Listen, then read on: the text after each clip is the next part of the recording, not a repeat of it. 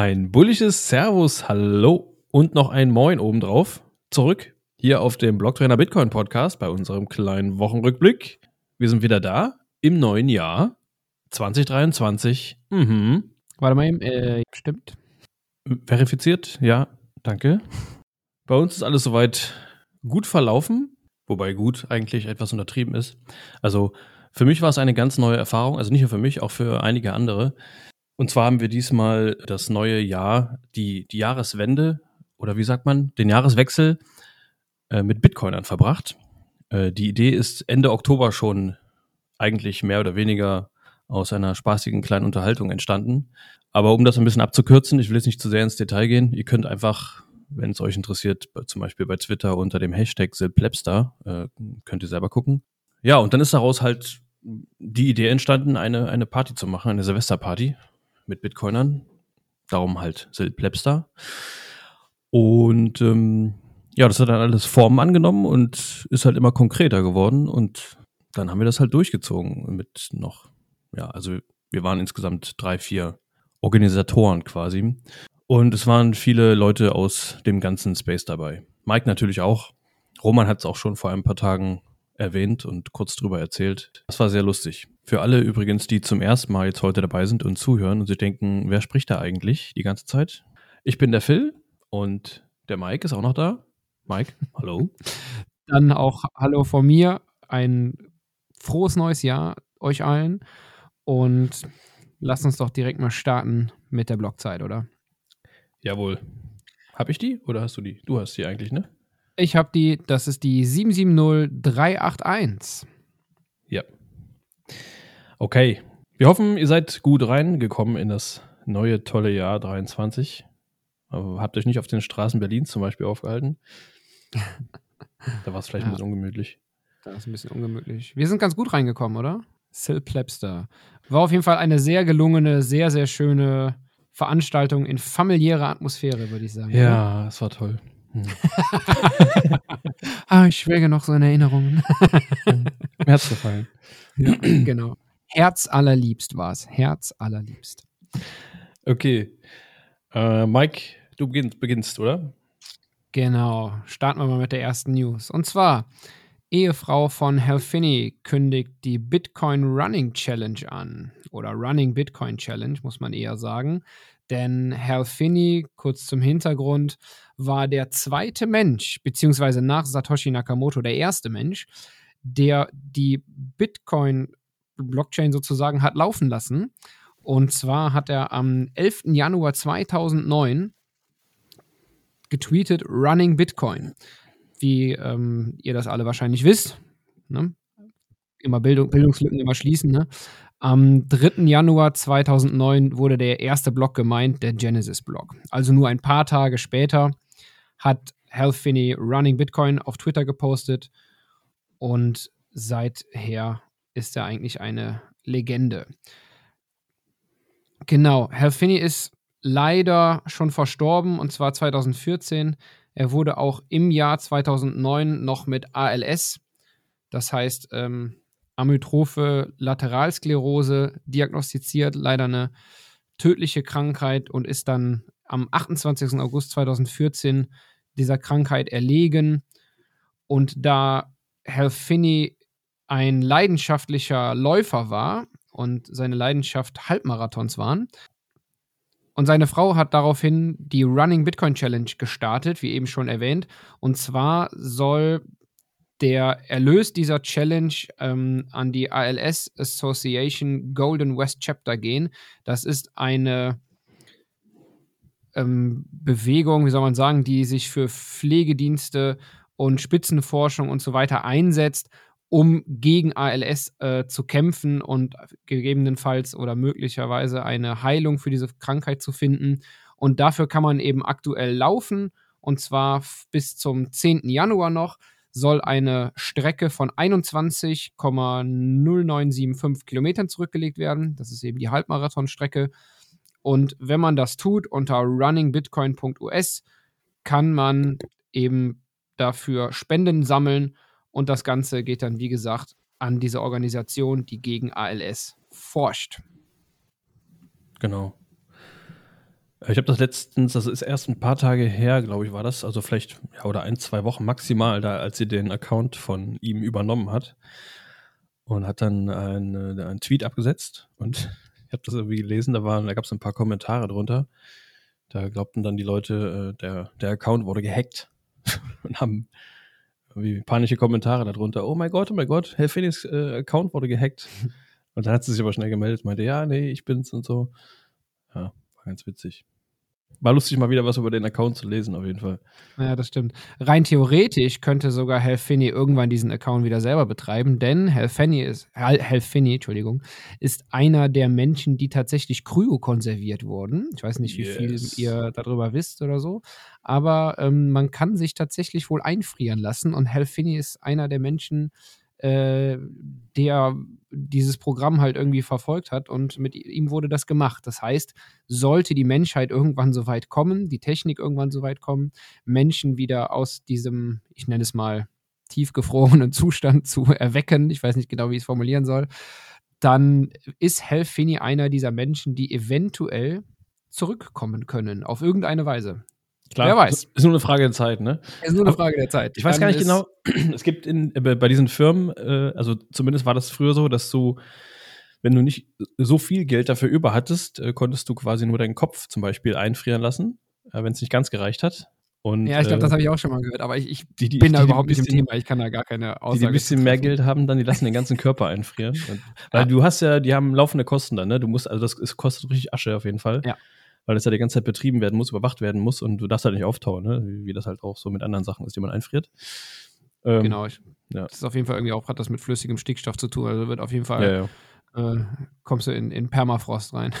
genau, Kryokammer. ja, wir lachen da so drüber, aber ähm, ja, hoffen wir mal, dass Hell äh, komplett eingefroren ist, denn dann kann er irgendwann auch wieder laufen und seiner Leidenschaft nachgehen. Ja, oder er taucht dann in so einem, in so einem, äh, so einem Candy-Glas mit Alkohol auf, wie bei äh, Futurama. okay, genug Witze. Sehr guter Mann, hat tolle. Ja, auf jeden Fall.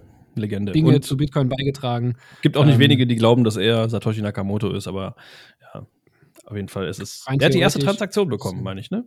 Ja, ich glaube auch. Ähm, Satoshi hat die erste Transaktion an Hell geschickt, sofern ich weiß, ja. Alright, weiter geht's, würde ich sagen. Genau, gehen wir weiter zu Michael Saylor, zu MicroStrategy. Äh, so, ähm, Michael Saylor, der ehemalige CEO, mittlerweile Chairman wollte gerade fast sagen nur noch, aber ähm, ja, ist immer noch der Hauptanteilseigner, hat kürzlich in einem Twitter-Space seinen, seinen Lightning-Plan vorgestellt, eine Lightning-basierte Softwarelösung präsentiert, äh, die ähm, sogenannte, ja, eine Art Lightning Wall. Der, der Hintergrund ist, dass äh, man quasi, wenn man auf die Webseite, auf eine Webseite zugreift, eine, eine, wie eine Art Fund hinterlegt per Lightning in, in Form von 100.000 Satoshis beispielsweise und wenn man seine, seine Daten oder seine, seine Informationen abgerufen hat und die Seite wieder verlässt, bekommt man das über Lightning dann auch direkt wieder zurückgeschickt, zurücktransferiert. Man will damit unter anderem erreichen, dass äh, das Angreifern schwer gemacht wird, in, dadurch, dass sie einen finanziellen Schaden erleiden und insbesondere, dass Bot-Angriffe dadurch unrentabel werden auf Dauer. Äh, Saylor erwähnte außerdem, dass ähnliche Konzepte für Kreditkartenzahlung bereits äh, diskutiert wurden, jedoch aufgrund langsamer Transaktionen natürlich nie umgesetzt wurden. Ob im kommenden Jahr tatsächlich MicroStrategy die Lightning Wall als erstes Unternehmen anbieten wird, bleibt abzuwarten. Wie dem auch sei, Michael Saylor lobte die, den diesjährigen Fortschritt des Lightning-Netzwerks und bezeichnete die Second-Layer-Technologie als das Internet des Geldes. Wir bleiben bei MicroStrategy und zwar haben die zum allerersten Mal Bitcoin verkauft. Und ja, ihr hört richtig, die haben tatsächlich ein bisschen, für deren Verhältnisse ein bisschen, Bitcoin verkauft. Braucht man aber nicht gleich panisch werden, denn ich nehme das jetzt einfach mal vorweg, sie haben die Bitcoin ein paar Tage später direkt wieder zurückgekauft und sogar ein paar mehr. Im Detail haben sie im Prinzip eine Steuer, wie soll ich das nennen, äh, Steuerlust, äh, Steuerverlust ausgeglichen, äh, den sie sonst gehabt hätten. Das nennt man das Tax Loss Harvesting in den USA. Im Prinzip zu Deutsch kann man das mit übersetzen mit Ausschöpfen steuerlicher Vorteile. Und zwar hat MicroStrategy 704 Bitcoin verkauft und diese dann später, nachdem das steuerlich sozusagen über die Bühne war, 810 Bitcoin wieder zurückgekauft. Somit haben sie in Anführungszeichen jetzt nicht wirklich Bitcoin verkauft, sondern nur aus steuerlichen Gründen etwas abgestoßen, zwei Tage gewartet, um das Ganze, ich denke es mal jetzt rechtskräftig zu haben und den steuerlichen Vorteil eben einzusacken und dann entsprechend 810 Bitcoin wieder nachgekauft, wie gesagt. Und ja, somit einfach eine, eine Steuerlücke äh, irgendwie geschlossen. Und das, ja, war das.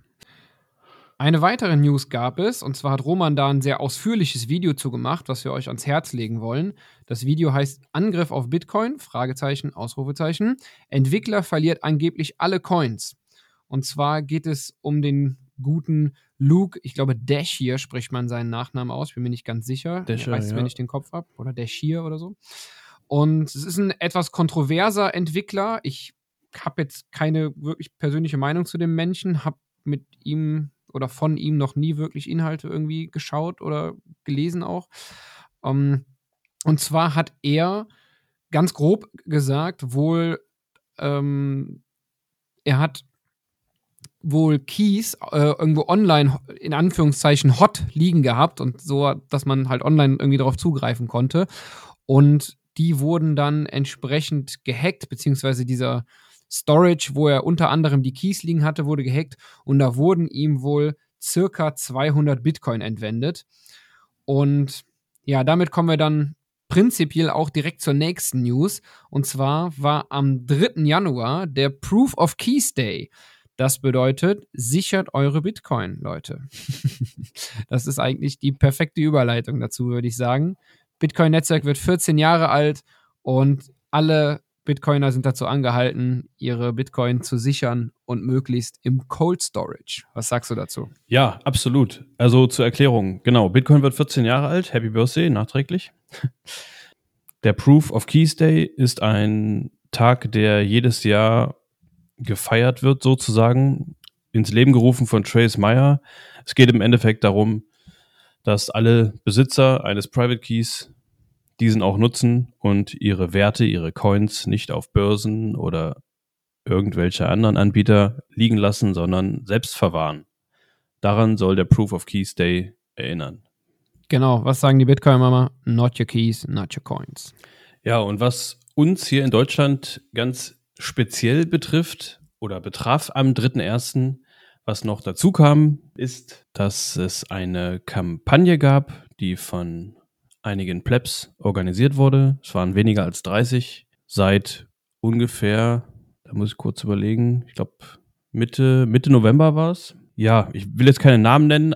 Auf jeden Fall ist es ein Projekt von mehreren Leuten gewesen, von mehreren Bitcoinern und es ging darum, Bitcoin den Leuten auf der Straße näher zu bringen über digitale Werbetafeln an Häuserwänden, teilweise in Einkaufszentren.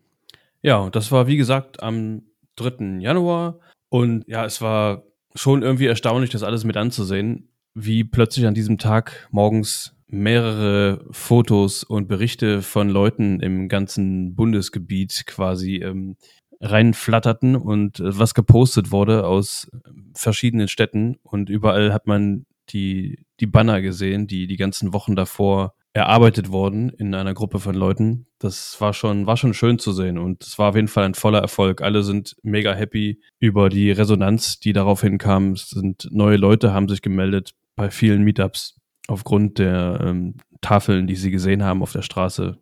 War schon ganz beeindruckend. Wie gesagt, wenn ihr mehr wissen wollt, unter dem Hashtag gesundes Geld findet ihr dazu ein paar Sachen bei Twitter. Genau. Dann wären wir prinzipiell mit den News auch schon durch. Ich würde noch zwei Sachen erwähnen. Und zwar haben wir gerade über Selbstverwahrung gesprochen. Und da können wir euch nochmal die Bitbox 02 empfehlen. Verwaltet eure Konten selbst. Macht nicht den Fehler, den sogar Core-Entwickler machen. okay, was ich noch erwähnen wollte, das habe ich versprochen und das halte ich auch für super, super cool, denn der Leo Mattes hat sich ganz viel Mühe gegeben mit einem Artikel, der heißt, wohin strebt der technische Fortschritt? Und den gibt es auf der Blogtrainer-Seite unter der Kategorie Blog auch zu lesen. Kann ich euch nur ans Herz legen, ist ein wirklich toller, sehr detaillierter Artikel, Lesezeit circa 10 Minuten. Wir werden da jetzt nicht drauf eingehen, aber ganz klare Leseempfehlung von unserer Seite. Ja, absolut. Mega Artikel und auch generell Leo Mattes, super Typ, netter Kerl. Grüße gehen raus. Und auch nochmal, das hatte ich eben vergessen, Grüße gehen natürlich raus an alle Beteiligten der Aktion Gesundes Geld. Ganz genau. Kommt gut ins neue Jahr. Alles Gute euch für dieses Jahr. Anderen auch von mir. Ciao, bis nächste Woche. Ja, vielen Dank an alle Zuhörer.